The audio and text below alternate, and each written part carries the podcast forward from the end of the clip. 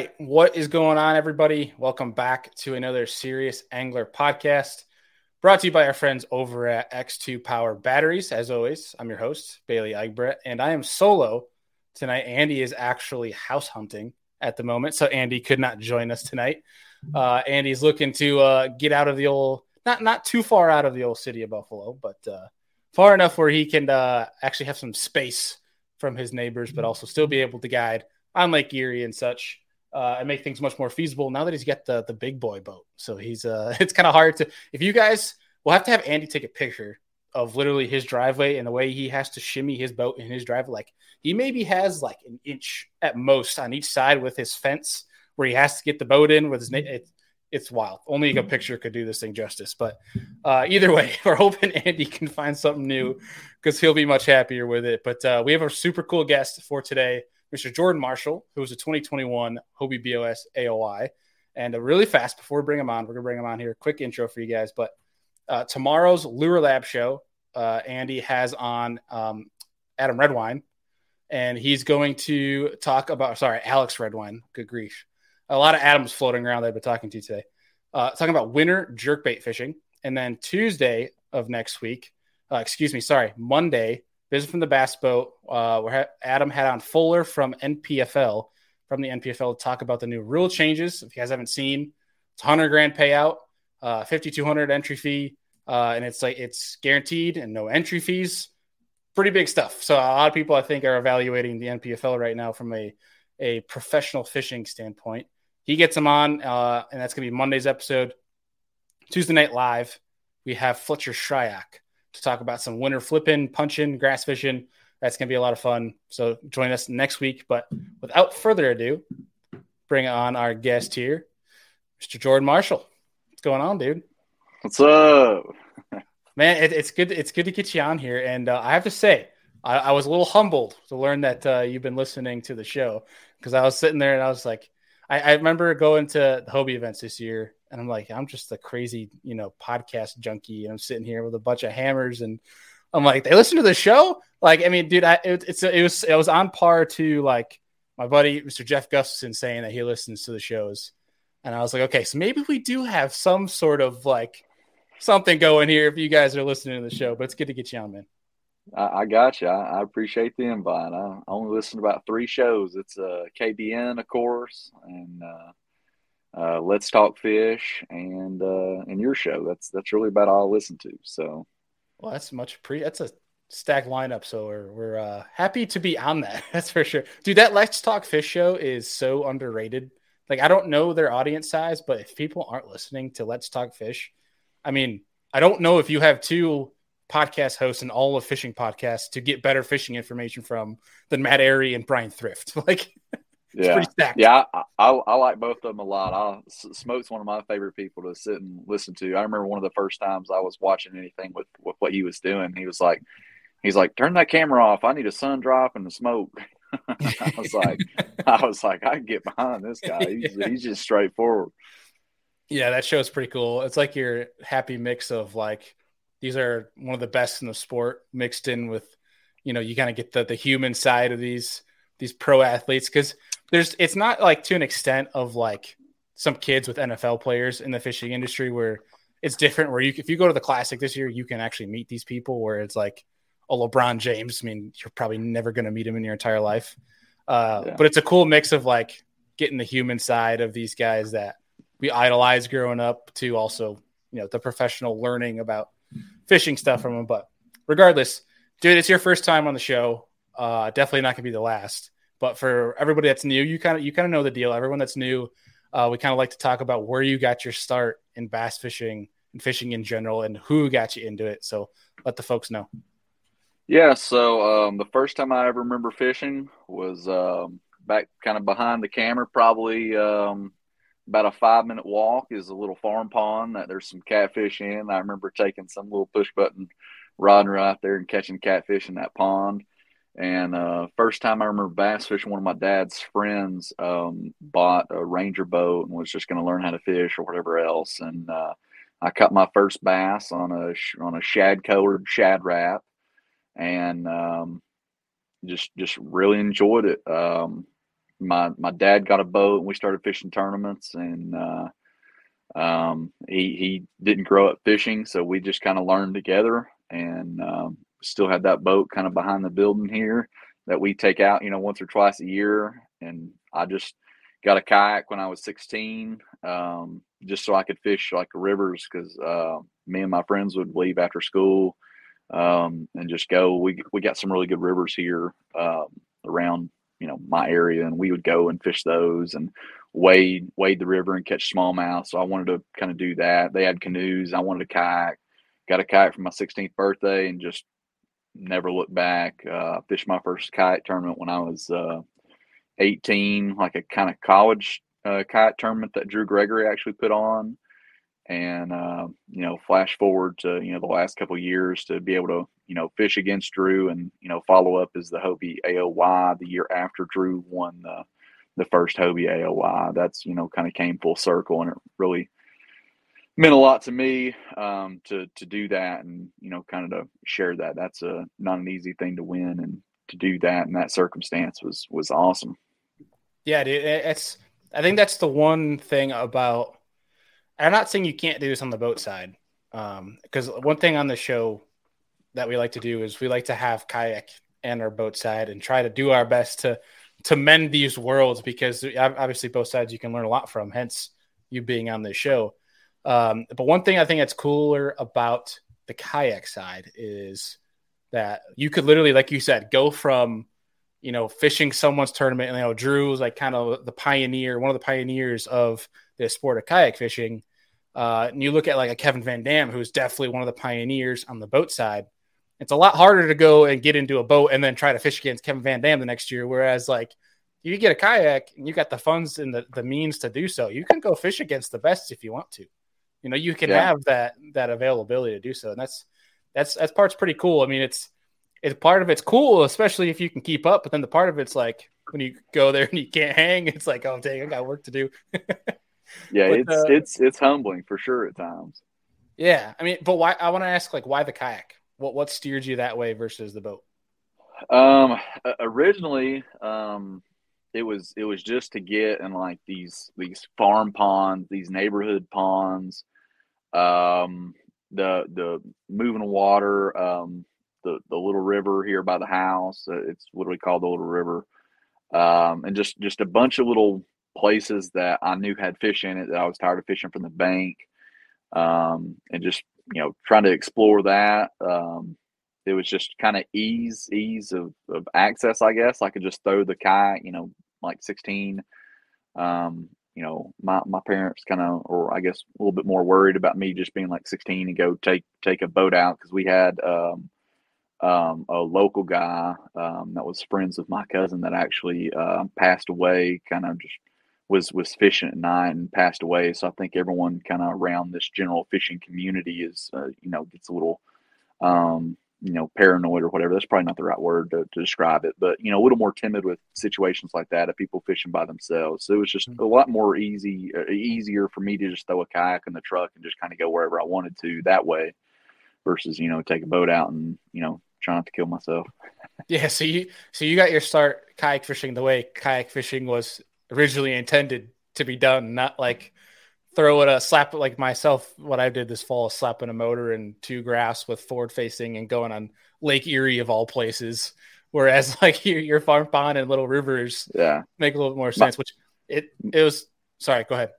Oh, um, my, my first kayak was a Pelican Castaway, like 10 foot, 10 and a half foot Pelican with like the molded seat. My butt cheeks got wet every time I put it in the water because it had scupper holes that just were not planned out correctly. And um, the first place I took it was like a pond by a bunch of like neighbor, like like a neighborhood and hotels. It was out near the airport, so it was like really nice places to eat around it, and it's just like got this walking trail, and it had giants in it. I mean, I saw a ten pounder come out of it. You know, it's just it's a little small. The dam, like to hold the water back, it's like three foot tall, and it's basically just a little silted in creek uh, pond, but it was a, it was it was so much fun. I could go over there and just catch as many fish I wanted to catch for you know years before people started fishing it too. Yeah, dude, I, have been I've been recently looking into just like buying one of those you know two hundred dollar kayaks again, or like getting into like a Lynx or maybe an iTrek. Although after watching a few people pop theirs at the Susky, I'm a little weary of the iTrek, being that I was in an iTrek for that event. But uh, uh, last week I went out with my buddy and we did this like backwoods, like like literally sheer cliff getting down to go catch like like walleye in the wintertime. And we're talking like 25 inches, like some good eaters. Uh, yeah. You're getting good meat off these fish and trying to get a PA 14 up this hill, dude. It was it was hilarious. It sucked in the time being, but it was hilarious after the fact. So I've been really yeah. looking into getting a, another smaller boat for that summertime, uh, kind of like creek style stuff. But yeah, yeah, I, you... I've always kept a uh, kept a smaller boat. I've um, I've got um, you know, I, am a, I'm a Hobie guy, and that's always what I fished out of. I've been on the Hobie team a long time, but I mean, right now there's a Coosa HD like behind the building here that a buddy of mine, you know, ripped ripped a hole in it, and it was pouring water and about about sank on the on the Susky this summer. And he's like, "Here, you can have this boat." And my my dad kind of patched it up while I was in Sweden for the World Championship, and I came back and I was like, "All right, cool. I'm just going to use this HD to do what I've always done."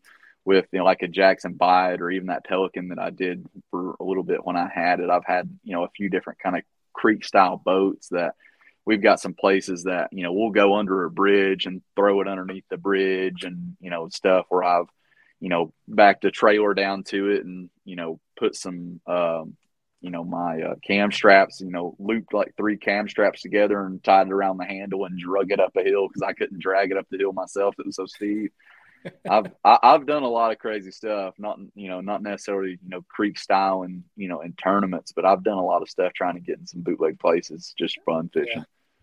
Yeah, yeah dude, I, I gotta get I gotta get back to that because like the the kayak what the kayak allowed me to do like was you could start like fishing on your own. That was like my first outlet to fish solo, you know, versus being uh, it started out as like a my dad had his bayliner and it wasn't like a trolling motor or anything. It was like go float where you could float, chuck sluggos and hope for the best type of deal. And then uh, I wasn't old enough yet, so we had like this tandem inflatable kayak, which was like fun but a nightmare at the same time.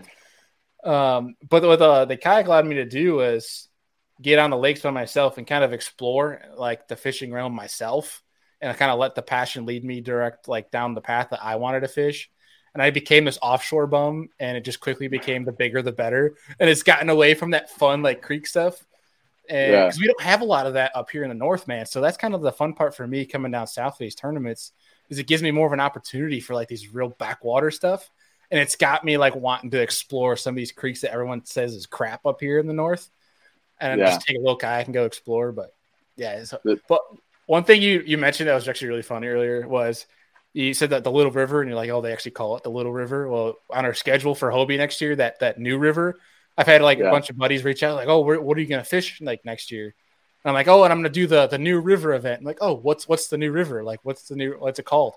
I'm like, no, it's the new river. And it comes out and like it's like this conversation, like, no, it's literally called the new river. yeah, yeah, yeah. Yeah. Uh, so I thought that was humorous. But uh but dude, talking about so you got in the kayak, started doing these tournaments. When did you kind of try to make this thing like a career? Like, when did you kind of realize, like, I'm pretty damn good at this thing. Let's go take a stab at. It. I mean, you said you're doing 40 plus tournaments next year.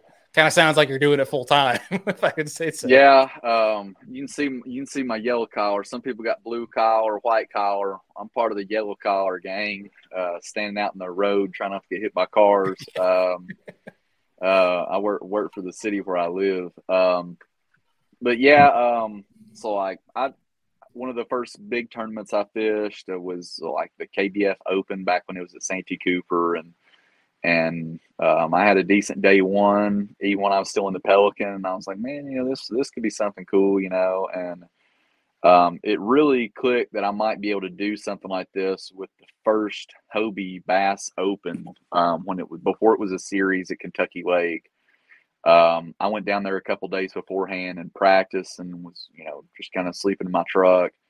And, you know, I was probably, I don't know, 20, 21. Um, went down there and was, you know, was like, oh man, I, I want to go to Hobie World. That's what I want to do. I want to go to Hobie Worlds. And I go down there, and after the first day, I was in third out of, you know, like a 100 people.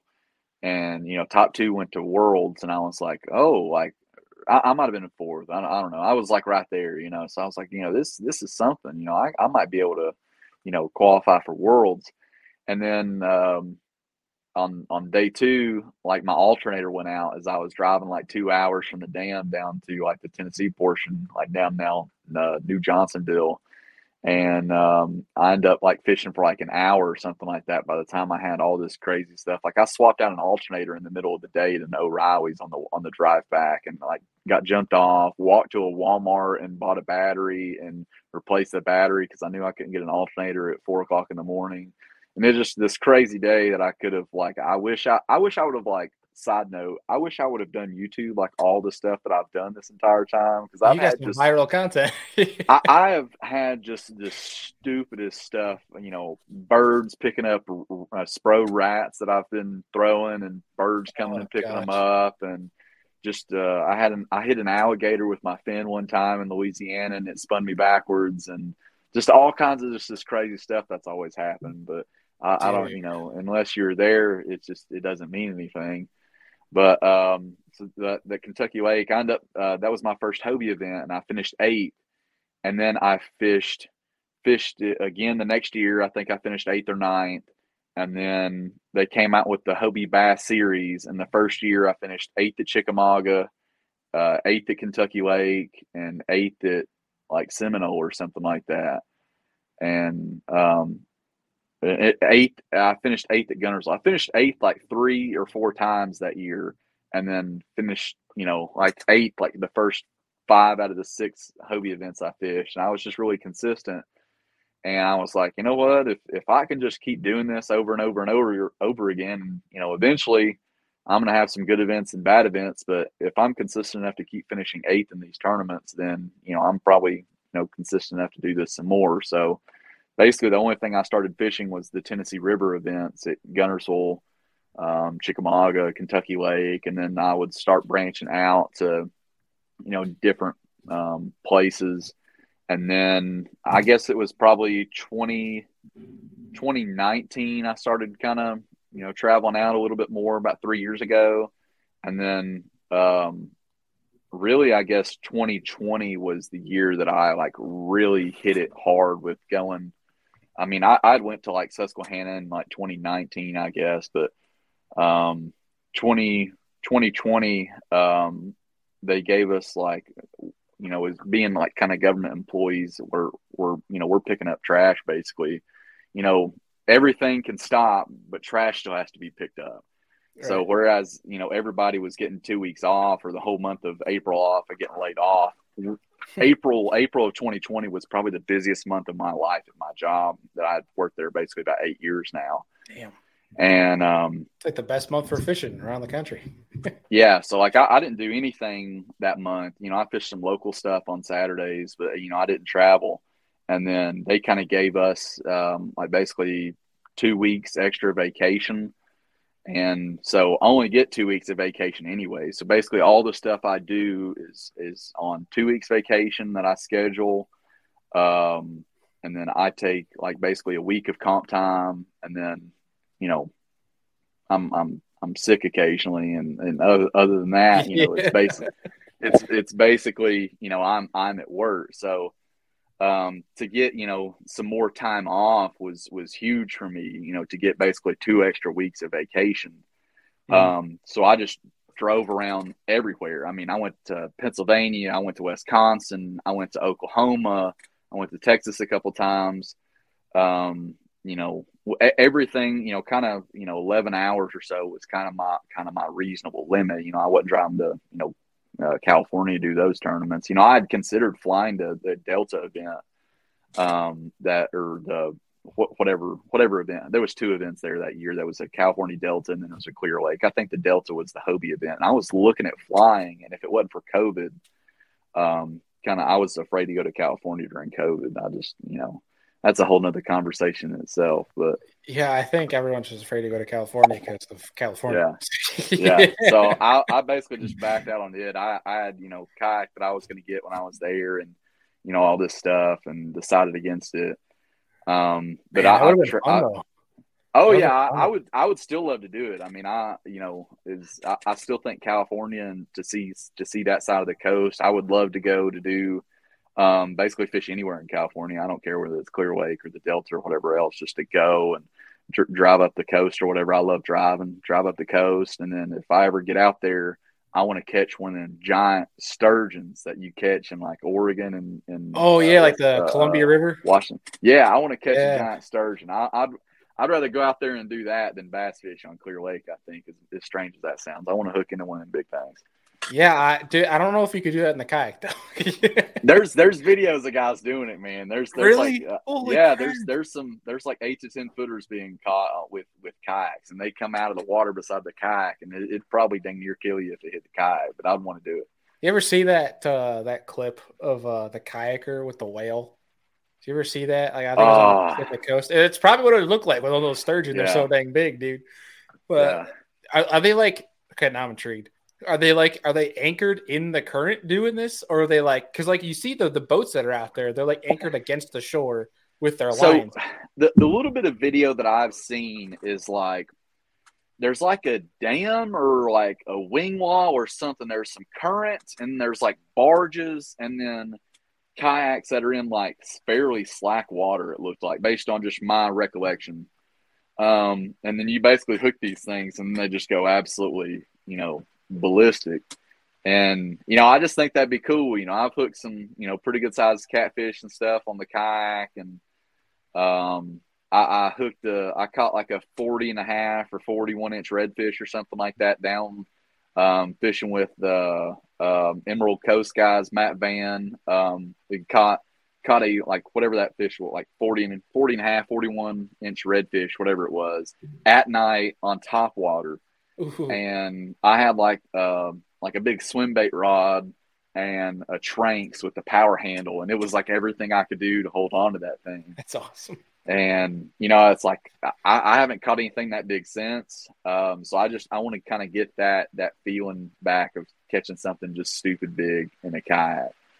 Oh, dude, that's awesome. I'm hoping to do exactly that here in a couple weeks. My parents, we, we were on the Paddle and Fin uh, show the other night together, and uh, I'd mentioned that briefly. My parents moved down to uh, uh, Placida, Florida. Is technically what it is, but it's it's literally five minutes from the bridge to Boca Grande, which is like tarpon capital of the world.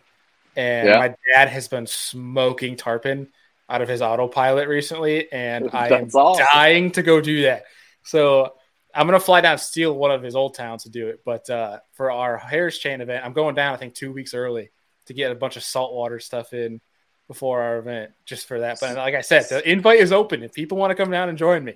Invites. So I've actually I was working on my schedule like we talked kind of before the you know I've got like 40 events on the schedule from like the last weekend of January to the um, the uh, Queen City um, Tournament of Champions, which is the week after the Hobie Tournament of Champions.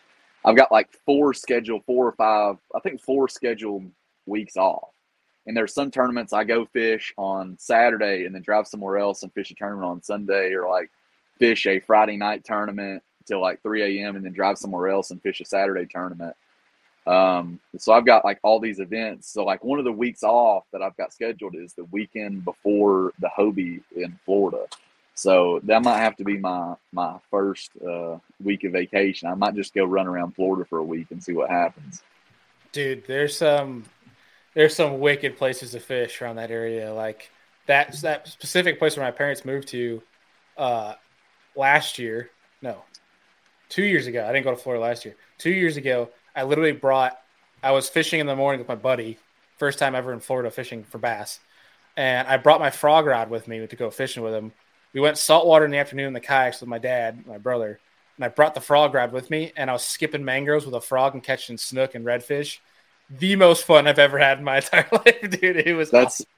that's what I've yeah. heard. Somebody somebody said it's just like uh, fishing for snooks, like skipping docks or just giant largemouth, basically. Yeah, pretty much. It's just oversized largemouth on steroids in salt. That's basically what it is. Um, so yeah, we can definitely make that happen if you're interested. Yeah, but, I'm, um, I'm down. Yeah, we'll, we'll we'll plan it after after the show because I, I, I'm intrigued.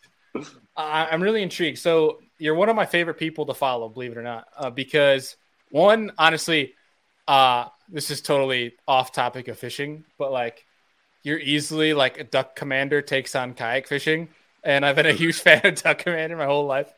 um, so because like, dude, you literally have the beard and everything going on. Um, but like, also the fact, just like, uh, I've just been a fan of how you've approached the sport in terms of like, I'm also jealous because you seem like the kind of guy that is. I'm gonna catch him doing what I want to do, and if I'm not gonna catch him the way I'm, you know, I want to catch him, then screw the fish. Where I wish I could be like that, but uh, because I'll just go crazy, I'll go mentally insane uh, trying to figure something out that's like not my forte. But a- am I wrong in, in guessing? Is that is that kind of your style? So so here here's my style. Um, it's really common for like once the water temp gets above like 65 degrees, for me to like basically just go pull a John Daly and show up and be like, all right, I got two jackhammers tied on. Where's the boat ramp and what's the lake record? You know what I mean? I'm going to go throw jackhammers for for eight hours and we'll see what happens. So that's that. that's kind of what I've always done is just go do. You know, a lot of guys know I like throwing a spinner bait and throwing a jackhammer, and um, that's you know basically what I've done. You know, I crank a lot in the spring and just I love power fishing and somewhere on the lake, pretty much when the water temp is above 60 degrees or 65 especially above 60 degrees, you can go power fish somehow, some way, um, and just just just do it. Now, I, have kind of like went back on on what I'm good at, and I've kind of like not not really kind of sold myself out, but um, it, it Caddo, I was fishing this little area, and I knew there were big fish there. I knew there was just a stupid amount of fish there and big fish. And on day one, um, the like probably I don't know, two days before the tournament, I was like fishing sun up to sundown all day. And I had some fish come up just busting, and I could tell there was a lot of big fish there at like five o'clock. I mean, it was right before dark. And you know, I was like, you know what? You know, if not, if I don't find anything else, I'm going to go there day one and just see if they start blowing up first thing. And I went there. They didn't blow up all day, but I had a limit really early of just not super great size fish. But I never had um, a limit better than probably 81 or 82 inches at any point in practice um, at Caddo. I, I kind of struggled, but I caught fish. And, you know, on the first day of TOC, I had 85 inches, and I was like, you know, this is solid. You know, I'll take this 85 inches. And then I like get to service, get my fish submitted, and I'm in 22nd of 50 with 85. My best day of the week I've been down there. And I'm like, oh, like I, I messed up. I left too early. I, I left those fish. I didn't stay there all day. I left like two hours left and tried to go find new stuff with 85 inches, you know, which is, you know, no, you, I would have never done that knowing that I was in 22nd.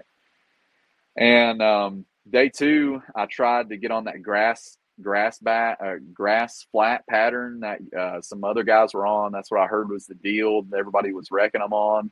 I went and tried a, gra- grass flat on day two, fished it for like four hours. Everybody's posting fish. I had service to check what was going on. I couldn't catch any fish. I left and I was like, all right, I'm going to go back to my 85 inch fish. And I get back over there and I have 90 inches because they just start blowing up. And at the end of the day, um, I caught a, a big one on a glide bait. And I was like, oh, okay, now, now that's something I'm, I'm comfortable with. I can go because I, I hadn't caught a fish on a jackhammer all week. It was just it was it was not just the way I wanted to fish. And so I catch fish on a glide bait. It's the biggest fish I'd caught all week. And I was like, this is I'm just gonna go back and throw an Alabama rig and a and a glide bait all day. And I got to my spot, made two casts on Alabama rig, caught a solid fish, um, started working some of my cypress trees that I liked, and um, caught two more um, really quick, and just really quality fish, and basically just threw the glide bait the rest of the day after the first hour. And it was probably one of the most fun days I've ever had in my entire life. It was it was one of those days where there's like a school of probably 17 to 22 inch fish just blowing up, like pinning bait against my kayak. And then I would throw an Alabama rig out there and they wouldn't eat it, but I'd throw the glide bait out there and twitch it twice and they would blow up on it. And I was boat flipping like 17 inch fish and just grabbing them and like, like you got to be kidding me. There's like a four pounder, and I throw it back, and it's like, and it's like I'm like pausing for like half a second and being like, yo, like I, am like I grew up fishing Loudon and Tellico. I just angrily threw back a four pounder on a glide bait that I twitched twice. Like what is happening? like I got so spoiled that day. It seems like every day I've fished since it's just been um, terrible. But you know that that second day, uh, or th- that actual third day, I'd caught those fish early, and I I went three hours without like anything, and I was getting a little worried because I was like, okay, you know what's going on here, and a college boat, and I've talked to Ewing, and you know you know you know Ewing, and and they always say, you know, if you want to fish against the best, you know, it's it's you know the the elites and the and, and um, uh, Bass Pro Tour, and then the college guys. And they're like, you know, there's so much knowledge in, in the kayak series. Everybody's just students of whatever whatever thing's going on. Mm-hmm. And there was a LSU Shreveport, I think it was. It was a LSU something boat, and it pulls in. What'd you say? I seen that same boat you're talking about. Yeah, so he pulls in there and is on the phone, and I could hear him talking. And he's like, "Yeah, yeah, there's a, there's a kayak up here too. Yeah, yeah." And that, I could watch him, and I was sitting there eyeballing him, and he's going around live scoping, and he's like, "Oh, the, there's probably about a six pounder," and he underhand flips an Alabama rig out in the middle of nothing, and hooks this six pounder of what he said was a six pounder, like immediately, like just underhand flips it, and then the fish comes off, and he's like, "Oh, that was a good one," and then he basically looks around, and he's like, "Eh, I'm gonna go somewhere else." and I was like, "Oh my gosh!" Like I, I that sold me on uh, the live scope. Yeah. So literally on the way home from TOC, I go from not having a depth finder of any sort on my kayak for three years to I basically paid for live scope on the way home from from TOC. I was that like I, I was like I got to get it. I've got to have it. It's on my kayak now. I've already got it installed. I've had four trips out with it since we've got back.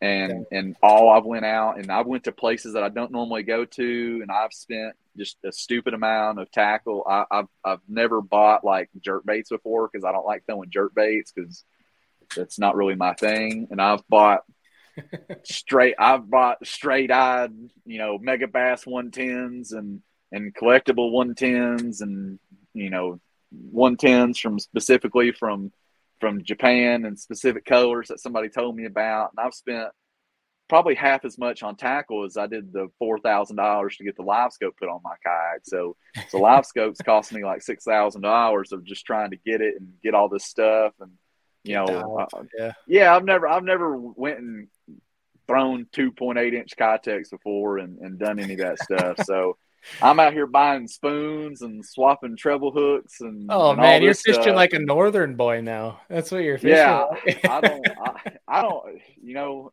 I'm I'm gonna have one of those days where it makes sense, but um, for the first time in my you know uh, you know somewhat professional kayak career, I've got a depth finder on my kayak, and and so far, it, all it's done is piss me off.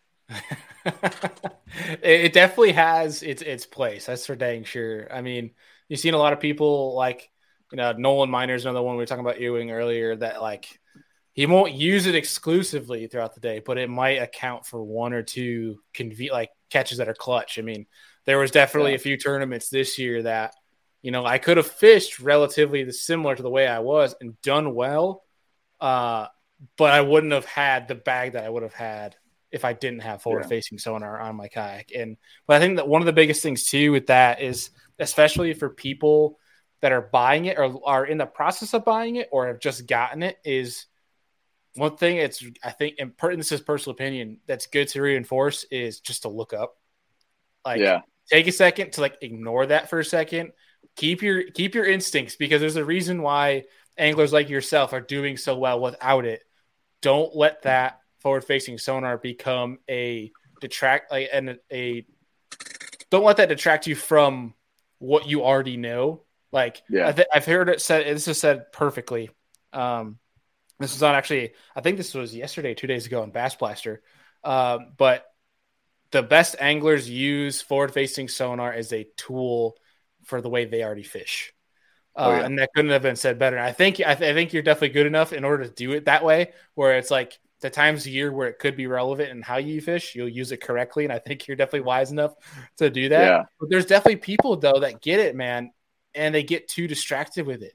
They start like they almost focus on solely using that to catch their fish, and that's why you see some people sink with it, and that's why they get either get rid of it or you don't hear about them anymore. Uh, yeah. But if you use it correctly, it's like it's an efficiency tool. Like they you don't have to always use it for just fish. You can use it. The one way I love to use it more than just seeing fish is making sure I make like because I I fish offshore. Like yeah. I'm I'm the opposite of you, and in the sense that I'm I love my electronics. I love being as far away from the bank as possible.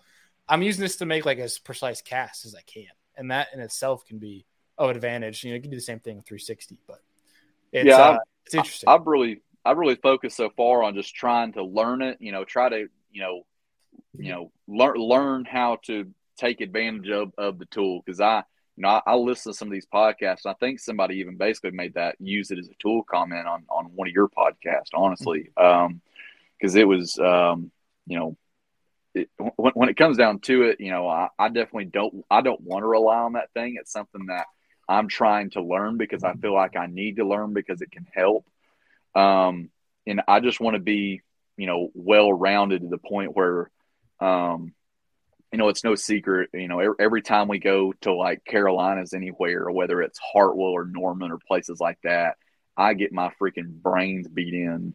You know, every time we go over there, and it drives me up the wall. So literally, what I'm focusing on, I, have done this a few times. Where you know, when I first started fishing Chickamauga, the first, you know, it, at this point now, it's as much as I hate the lake, and everybody I think knows I hate Chickamauga now.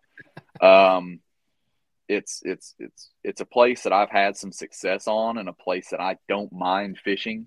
You know, if if there were no other bass boats and no one else on the lake, I wouldn't necessarily mind going down there. It's it's an mm-hmm. hour from the house. There's there's chances to catch big fish there. Um, there's just so many people down there, but when I first started trying to learn how to fish Chickamauga, the first three tournaments I fished down there, I zeroed, and it drove me so nuts that I basically went down there three out of four weekends for like four or five months or something like that. And I won um, the TVKA, uh, which basically just fishes Guntersville. Hole.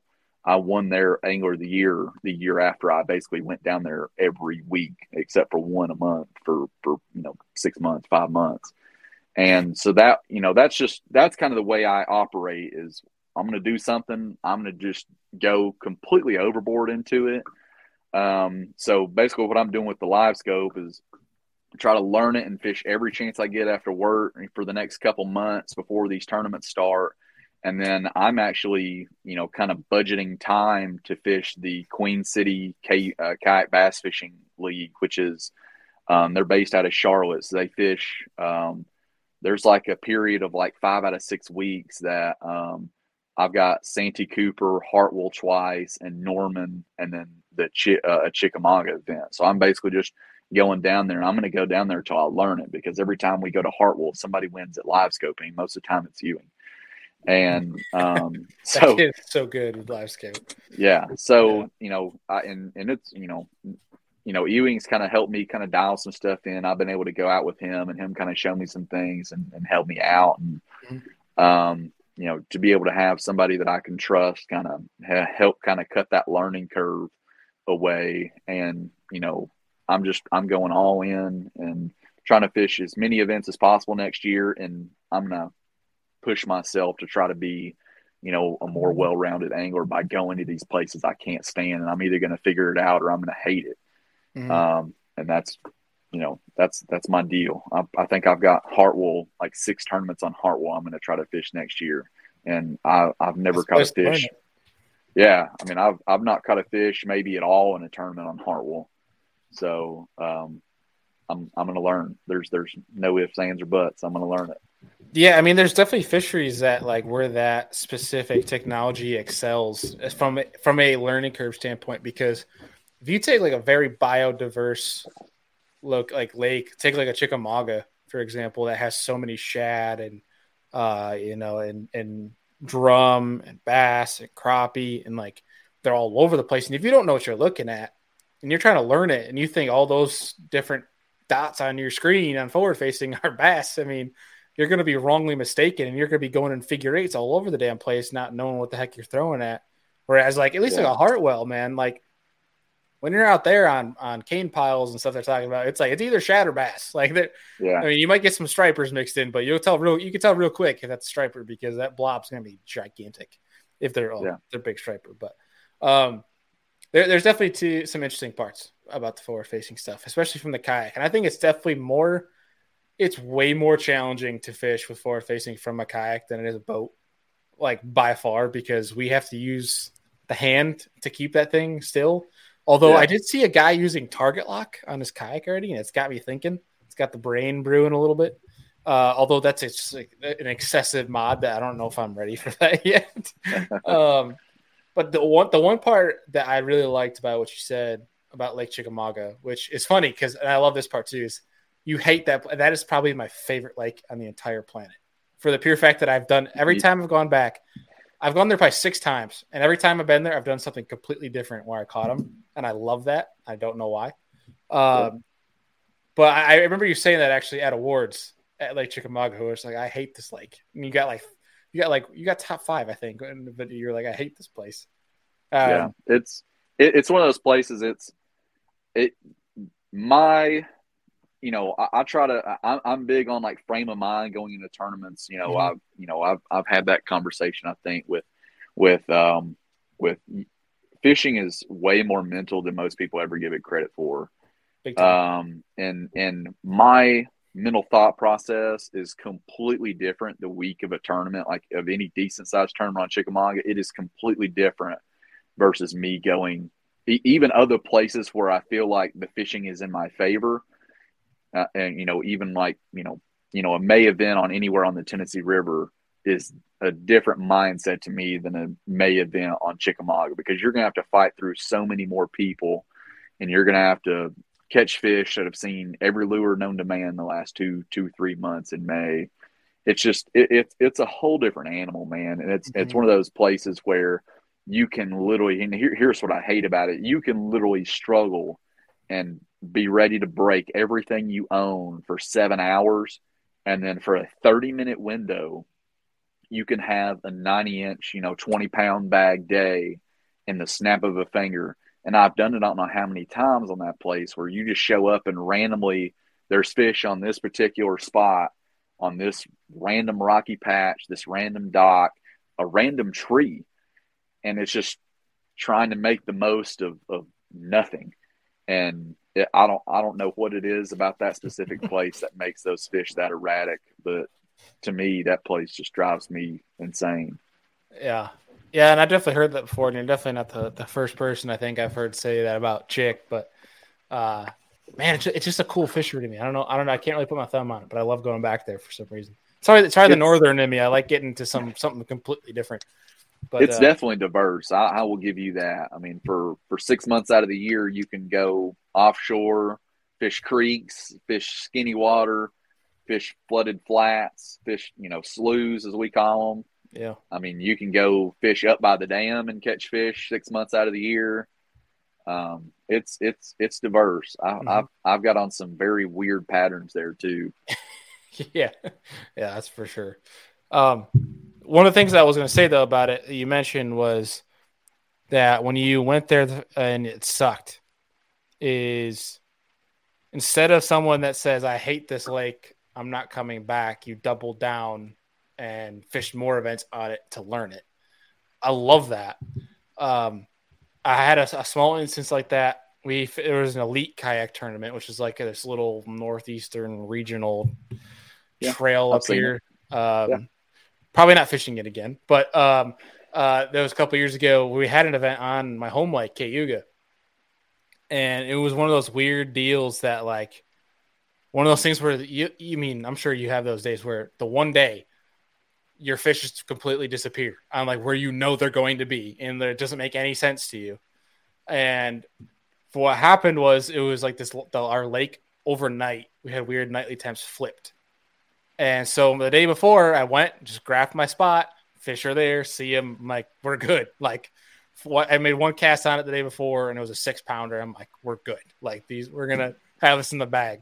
Show up, gone. Tournament day, and it was like one of those days where it's like didn't make any sense. And instead of getting off the water and like going home, I literally went and graphed until almost about 10 p.m. that night until I found them. I was like, I'm not leaving until I figure out where they are. They can only go so many places. That that's a part yeah. though. Like when you mentioned that, I respect the hell out of that because there's a lot of people that would run and don't they'll like have this negative connotation to a fishery. Uh, whereas I think anglers that will excel and rebound, especially on a specific fishery, are ones that will double down on it, put more time, and try to figure out where they went wrong. And there was a, a moment uh, that I had, it was actually after that paddle and fin show, where I had a bad taste in my mouth with TOC but I was like, I was like saying like, ah, I'm never gonna freaking go back to that lake or whatever. You know, it's Louisiana, and I remember on the show I was like, ah, I'm not going back there like for that event. And I was talking with Adam Reiser actually about Caddo, and and I was just like, man, I don't I don't know where I went wrong. Like we were kind of discussing it, and I'm sitting there, I'm like, man, I've always respected and talked about like these guys that go back and they double down on these places and they and they when that when things get really really tough they don't quit on it where that's exactly my mindset on Caddo. And I'm like, man, I need to stop being a you know little, little, little bitch for better words, but uh, and I was like, I need to just go back there and figure this place out. Like, I can't be just afraid of going back there again after a performance like that. And that's exactly what you talked about. So I just I thought that was a, an important thing to bring up. I thought that was that was super interesting, uh, and I respect the hell out of that. Um, yeah, yeah. If if I go somewhere and it, it breaks me, or if I go somewhere and it just it doesn't do me right, it's either going to break me or I'm going to break it. Because I'm going to go back there enough where I, I don't care if I got to fish every freaking boat ramp on that place. I'll figure them out eventually. Mm-hmm. You know, it, it it may be you know I'll figure out that that's just not my place, but you know I'm I'm going to figure out some sort of resolution. I I I ain't shying away from places now now, there's one place that I just don't like, and I've been up there, you know, probably seven or eight days worth is the Upper Mississippi. I, have uh, that that and Lake St. Clair. I went up there and had a you know a 90 inch day on St. Clair and, and practice, and I, I, just thought it was the most boring day I think I've ever spent on the water catching 18 inch smallmouth. I, I didn't know I could ever have a bad day catching 18 inch smallmouth, but I went up there on the weekend to Jobbie Nooner and about got swamped yeah. and uh, spent the whole day pedaling around and didn't have my passport or anything, so I couldn't go fish the Canadian side. Basically, just you know, kind of crossed over into the shipping channel area where it got a little deeper and was dodging boats all day. And you know, I found some fish eventually. I just hated it because it's just they go straight up and down. I'm used to river smallmouth; they go this way, this way, not this way, this way. Yeah, yeah, yeah. I mean, Great Lake smallmouth isn't exactly everyone's cup of tea. I mean, you're catching giant fish, but they're fat and lazy, and they're yeah, they're pretty easy to catch on just about just a drop shot and Ned and whatever you throw at them. But St. Clair's a little bit interesting because it's shallower, um, and I'm, I'm sure we're gonna get we're gonna have to have a part two because uh, I'm really liking this conversation right now, and I know you have some you have some special backstage passes you got to get to. Uh, but I'm going to hold you to one more question tonight because it's, it's your first time on the show, so you already know what's coming. Um, and I'm, I'm, gonna let you go because I don't want to. I don't want to make you late. But uh, if you had three different people to sit down, have a steak, have a beer, don't have to be fishing industry, could be alive now or a thousand years ago, doesn't matter. Any three individuals, steak, beer, who are you gonna invite? Um, so I've I've listened to this enough to kind of have have an idea ahead of time. You're, you're, you know, some of these guys that you know get put get put on the spot. I um I was thinking about it when you started saying you're going to wrap this up, and I'm I'm having trouble thinking of one, so I'm actually stalling right now. But um, so I like uh, you can stall and talk though. It means you could be a yeah. podcaster. yeah, I, have considered a lot. I got this big fancy ring light and there you go, and all this stuff. but um, um, I would like to go Derek Jeter because that's I grew up playing baseball. That was one of my that was my favorite baseball player. I wore number two. Uh, okay. My KFL team last year, I wore number two. Um, you know, if you'd asked me most of my life what I wanted to be when I grow up, it was, you know, I wanted to play for the New York Yankees. Um, I'm I'm not athletic enough, nor uh, could hit a baseball well enough to, to do that. I can't that. picture you living in New York City either, to be honest with you. no, let, let's be honest. I've been there. Not my cup of tea, man. I, I don't. No, that's that's not my deal. Um, but Derek Jeter, um, fishing would be Gerald Swindle. Um, man, I, I met Gerald Swindle at a little place called Blues Landing in West Tennessee, and man, he, you know, I, I'm always concerned to meet people that I, you know, kind of put on pedestals, Enough to say, you know, I idolize, idolize G Man, but G Man is is uh, personality and an incredible fisherman. So to meet him, and he was incredibly nice to all of us that were there that day, and he was, mm-hmm. You know, just super cool. And we took pictures and all that stuff. So G Man's hilarious. I love to have G Man. Um, and honestly, um, just I'd, I'd probably just man, I, I don't know. The third one's always the hardest. The, the, the third one is the hardest because I had this all you know kind of planned out um, in in my head. Um, all right, how about this? How about this? We'll, we'll we'll come back to your third the next show, but I'll, I'll say this: if you get if if Hobie BOS turned into a partner tournament, who is your first choice to fish with you? Oh, um, so I fished a couple partner tournaments and we're undefeated. It would probably be Eric Thomason, who okay. who we travel I travel with. I don't know if you know who Eric is. I know the name. Um, I've never had the pleasure of meeting him though. Yeah, Eric's one of my boys. Uh, he he was he's honestly one of the people I would consider throwing in there as the third person for for for Jeter and, and G Man because that's you know, Eric's one of my boys, but he's he's hilarious. Um, but he, he, I would probably pair up with him, or or uh, Ewing is a close second because if he fished offshore and I fished shallow all day, I don't think we'd we'd lose a whole lot. But me, me and Thomason are undefeated on two man tournaments. We got we got month long tournament title under our belts, maybe even two and uh, we fished an event called Santa Cops a couple of years ago and got these giant red trophies of, of a fish with a Santa with a Santa hat on. I should have I should have brought that. I'll have to I'll have to tag Santa you in that. That's a cops. Santa Cops. So basically, it was a fundraiser tournament for um, the local military base, I think, to basically oh, buy toys for for kids. So um, it was the first weekend of December. I want to say it just came up on my on my uh, memories uh, pretty recently, but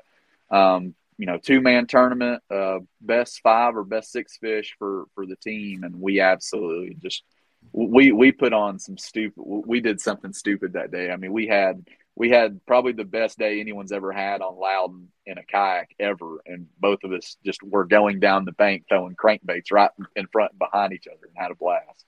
That's awesome. Hell yeah. yeah. Well, dude, I really want to keep. I, I wish you didn't have to go in this one because I think this conversation is awesome. We're gonna have to have a part two here soon. Um, yeah, I'm I'm always I'm always bad for running too long on podcasts because I get to talking and we, we start talking about everybody. So um, hey, I'm, I'm ever... always on the on the on the too far program. I, I, need to just get my own podcast so I can talk as much as I want to. There you go. There you go. I highly encourage you to because you'd have at least one listener. I'd listen to that. Uh, but for real, I mean, don't ever worry about talking too much because that means you are great as a podcast guest or host. So uh, for real, I appreciate it. Uh, have fun tonight. Uh, I'm looking forward to hearing how that goes, and I'm looking forward to part two, buddy. And I'm looking forward to our beer we're gonna have together this year because I think that's long absolutely. overdue. So, dude, yes, for sir. real, appreciate you taking the time. It's good to get you on here. I, I, I appreciate you having me. This was uh so, sorry to cut it short. I got I got about a two hour drive, and I just found out about ten minutes before we got on this. So yeah, yeah. Literally, get, I got a text like literally right before this started. Uh oh, did we lose him? Oh, his screen went dark. But uh, what I was saying was, essentially, got the I got this text from Jordan. It's about ten minutes before we started recording this this episode, and uh, basically he uh he's going to a concert backstage passes and i can hear him a little bit here in the background. You got me jordan? You got me now? Hey can you hear me? I, I got you. You got me? I got everything going haywire. I don't even know what's going on. Yeah. well it's perfect time for it to wrap up. At least it wasn't like a full-on conversation. So we're good. We're good. Yeah I'll uh all right. We'll uh we'll shoot Jordan. I don't know if you can hear me, buddy, but I will I will shoot you a text. You're good to you're good to go. we'll wrap things up for you. I don't know what like, happened. Thanks, man. I, I don't know what happened here. I can't I can't hear you. You're good. You're good. all right. So for people listening on MP3, is basically his phone just went completely haywire. Uh, and we weren't able to get the the last sayonara. We did we did basically finish the show, so that was good. It's way better than that being completely mid conversation uh, and the thing going nutty. So it was good to get Jordan on. Jordan is one of the biggest names, if not the big one. Uh, yeah, he's one of the biggest names in kayak fishing. Was the biggest name, you know, in, in 2021, along with Christine Fisher, who won the Hobie BOS Tournament Champions, but he was AOY uh, for Hobie BOS, which has easily become the biggest and most competitive trail in kayak fishing. Um, and that's pretty dang cool because watching the sport grow from fishing out of plastic boats for big money you guys, as you guys know, if you follow this show, it's something I do and I, I enjoy dearly. Um, it's been cool to watch these these different personalities grow in this sport, and I really think it's it's good for the overall sport of fishing. I, re- I really do, um, because I think it's a lot harder for folks one to get a boat. Uh, I know there's people that say you can get a boat pretty cheap uh, and get it, and you know, which you can. I, I completely agree. But there's also a caveat to that too, where it's like if you don't have a truck, you know, you can't. It's it's pretty hard to get a boat unless you have an SUV. You know, there, there's there's different means that can make it harder. But even if you have a car, like I mean, I I car topped a a Hobie Pro Angler 12 on my Nissan Altima. Um, I couldn't pull a boat with my Nissan Altima. I mean, I could have aftermarketed a hitch and done all that, but that would have been interesting because I like to risk it in conditions and backing down a ramp with a Nissan Altima in icy conditions probably isn't your uh, your best op- your your best option. But um, that was a really cool episode because I like getting kayak guys on here to one make their name more heard about because um, as we grow here at Serious Angler, that's one thing that we really love to do is show you guys the names that you should be following, the names that need to be bigger than they are because they deserve to be. They've earned that uh, and you can learn a lot from them. Uh, and I'm looking forward to getting Jordan back on the show. And as well as we have more kayak anglers coming down the pipe to get on here to start chatting um, and start making their name more known and start educating people on some of the little juicy little secrets that they have discovered and utilized over the years. But I'm looking forward to uh, this upcoming kayak season. I got my whole schedule laid out, and we'll get into that soon. We have a, a little collaboration amongst podcasts coming up here soon. We'll, we'll dive into the Hobie schedule, KBF schedule, as well as the Bassmaster kayak schedule. And they kind of go over each tournament. We'll have the tournament directors on, etc. Uh, that's gonna be pretty cool. That's gonna be a lot of fun. Uh, so it's in the works. I don't know the dates just yet, but once I do, you guys will be the first to know. That's gonna be a lot of fun. I'm sure our buddy Mr. Drew Gregory is going to join us for that. Um, but uh, one thing I want uh, folks to know is that if you're going to be at the Bassmaster Classic and REDCREST this year is Andy Deacon and I will be at both, or at least we intend to. I will definitely be there. Uh, if you guys want to grab a beer, uh, go fishing a day or before, like day or before it or after it, uh, let us know. We'll, we'll set some things up.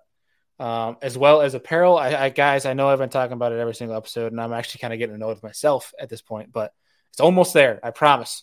We just have one background detail. We're literally waiting on the software developers that we're building this website on and waiting on one minor detail that they need to fix for us. and that's literally all that is remaining between us and launching our apparel site. Um, one thing that was cool that Jordan mentioned was that uh, Cop tournament. One that sounds awesome. I would literally travel to go fish that thing.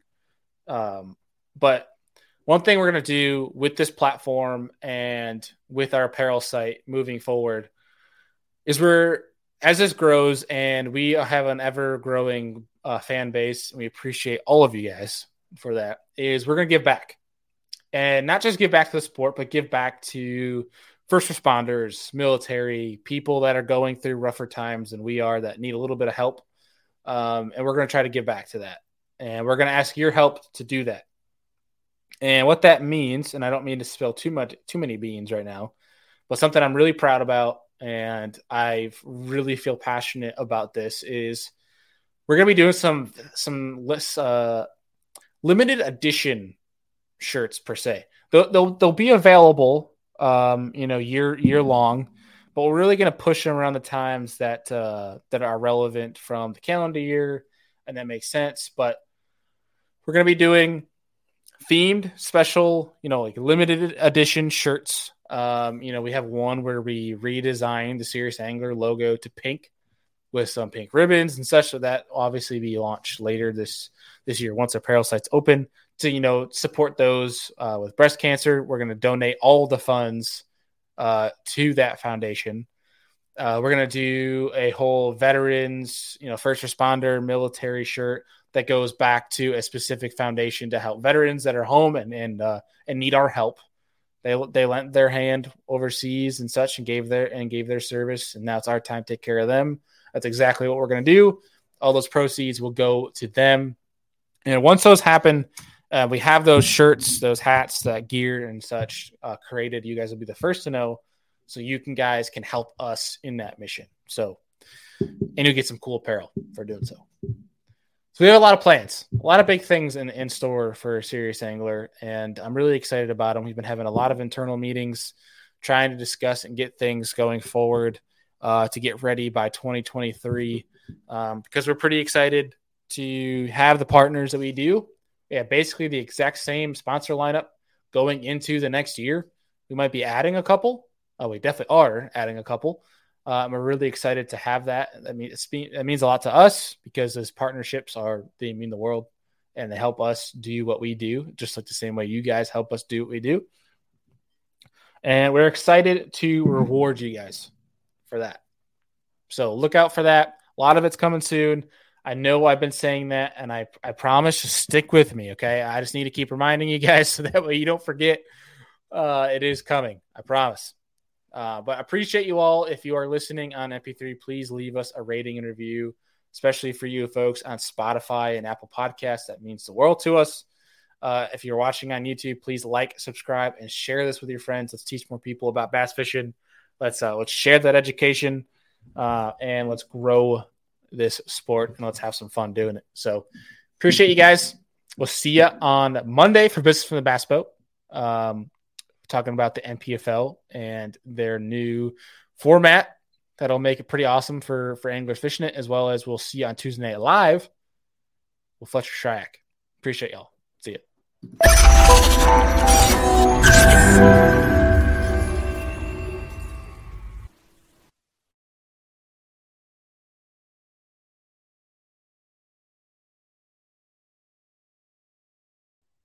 Well, that was an awesome show. Hope you guys enjoyed it.